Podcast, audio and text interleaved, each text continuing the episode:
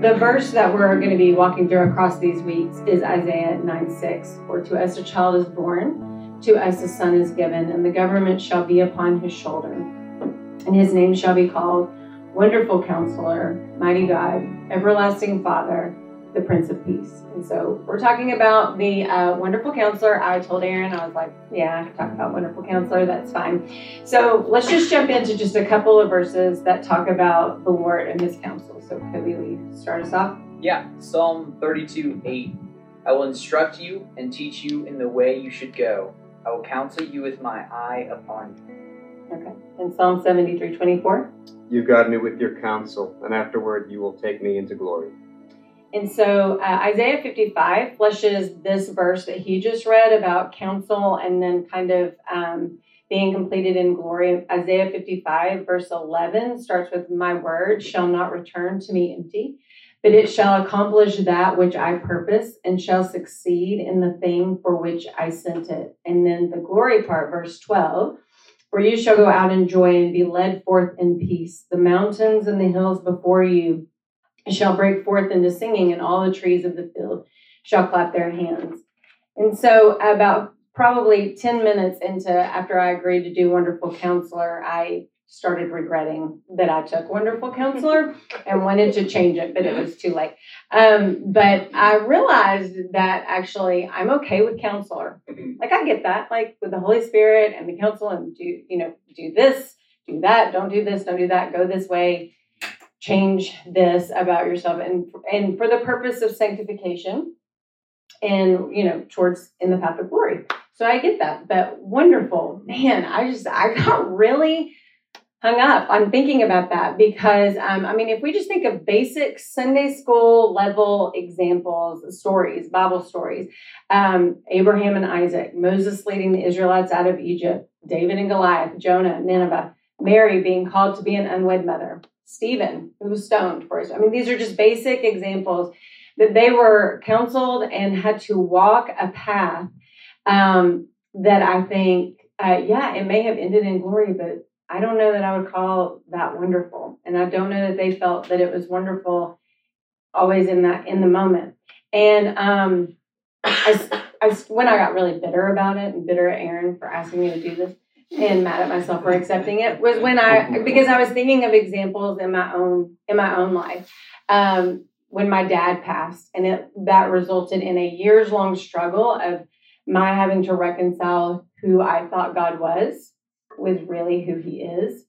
Um, there was a, there has been a years long struggle for Eli and me with infertility and four miscarriages. Um, commonplace. So like three years ago, my husband had a Damascus Road moment uh, as he left our house where we had like literally a $15 coffee pot sitting on the uh, on the island or on the counter in our kitchen and God called him to open a coffee shop. And like these are, I mean, that was kind of has not been easy. And then even Commonwealth, all of you all are not being called to something. I mean, as part of this group, we're not being called or counseled in a way of ease. We're being called out of our comfort zones to people that um, don't aren't like minded or maybe are in different places in life than us. And um, as I've already said, that's that's been a super huge uh, struggle for me. And so um, two weeks ago, well, no, last Sunday at a fellowship, one of the pastors, J.C. Neely, said, God doesn't want to fix us, he wants to form us. So these examples that I look at in my own life that were not wonderful, that were hard, he doesn't need to counsel if I'm doing what I need to do. He's forming me, he's changing me, he's stretching me, he's challenging me to lead me to glory. And so it's contrary to my sin nature, to what I would automatically do. That's why I need his counsel in my life. And so but none of these are wonderful. And so I started to dig deeper to see like why why are we describing him as wonderful in this in this regard. So a little background about me is I went to school to be an English teacher and I taught at the University of Tennessee. I taught English there for a number of years.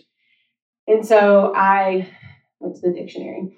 Uh, I don't know Hebrew, I don't know Greek, and honestly, the English definition of wonderful racked me enough the past two weeks that I was fine to stop to stop there. So, um, but wonderful, which I think we usually equate in a positive way. So I would say, "You look wonderful tonight," or "That show is wonderful." Uh, it's positive. But the definition actually uh, is astonishing or marvelous. And even marvelous, we tend to think, oh, that's positive, but marvelous actually means supernatural. So astonishing and supernatural. So when we're thinking about the wonderful counselor, and if we jump back to the verses before the whole sound of music, like trees clapping, mountains dancing, whatever uh, that was happening in Isaiah 55, um, it actually says, For my thoughts are not your thoughts Neither are your ways my ways, declares the Lord. For as the heavens are higher than the earth, so are my ways higher than your ways, and my thoughts than your thoughts. So higher than yours, not yours. That fits with astonishing, supernatural. But there's a third definition of wonderful. It means unusually or uncommonly good. And so this wonderful does equate with good but it's his good and not our good and what we would find necessarily to be good. And so if we go to after the my thoughts are not your thoughts, and I read it earlier, he says, My word shall not return to me empty, but it shall accomplish that which I purpose and shall succeed in the thing for which I sent it.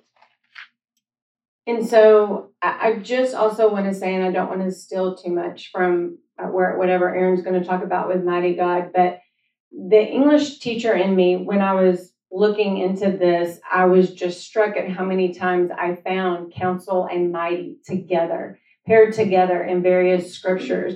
So just to hit on just a few, Jeremiah 32 says, O great and mighty God, whose name is the Lord of hosts great in counsel and might. Job 12, 13 says, With God are wisdom and might. He has counsel and understanding. Isaiah 11, 2 says, And the Spirit of the Lord shall rest upon him, the Spirit of wisdom and understanding, the Spirit of counsel and might. And so I just began to, as I was kind of taking notes and studying, I just kept going back to why are these two, they tend to be paired together a lot how can we trust his counsel? And how how can we even more trust that it is wonderful and for our good unless we also believe him mighty enough to see it through in us? And so i just i think that what i want to challenge you all with and what i've been wrestling with multiple times this week thank you aaron boy um, is that i feel like um, that I would just challenge you in this time of reflection that we're going to have to think about what is the Lord counseling you on? What is He calling you to? And do you trust that it is good? And are you looking at it through the right lens of wonderful and, and His good, His uncommon, His astonishing good for you? Um, and then also, are you trusting that He is mighty enough to see that through whatever he's calling you to do. And there may be some of you sitting in this room. I've been here at times for much longer than I would like to admit, where honestly, I didn't hear the Lord. I didn't feel like my prayers were getting past the ceiling, and I was kind of just doing the, just saying the words just because it was time to pray or bowing my head because it was time to bow. But I had a counselor advise me to just pray and ask the Lord to show up she said, just start the prayer, show up. And, and and I would just say if you're in that and you're just not sure what is where is the Lord counseling me? Is the Lord even asking anything of me? Just ask him to show you and then trust that he is mighty enough to do that and just wait on him to show up and to show you how he's going to accomplish this in your life. And so right now we're going to have a moment of reflection and communion. There are communion tables on either side with bread, and you just dip into the juice. And I would just challenge you to use this time in this season of incredible busyness, um, the season when things are, are just, there's so much being asked from all directions to just pause for a moment And instead of worrying about what everyone else is asking of you, what this season is asking of you, um, what the expectations of our culture right now are asking of you, or work, what is the Lord asking of you? How is He counseling you during this time?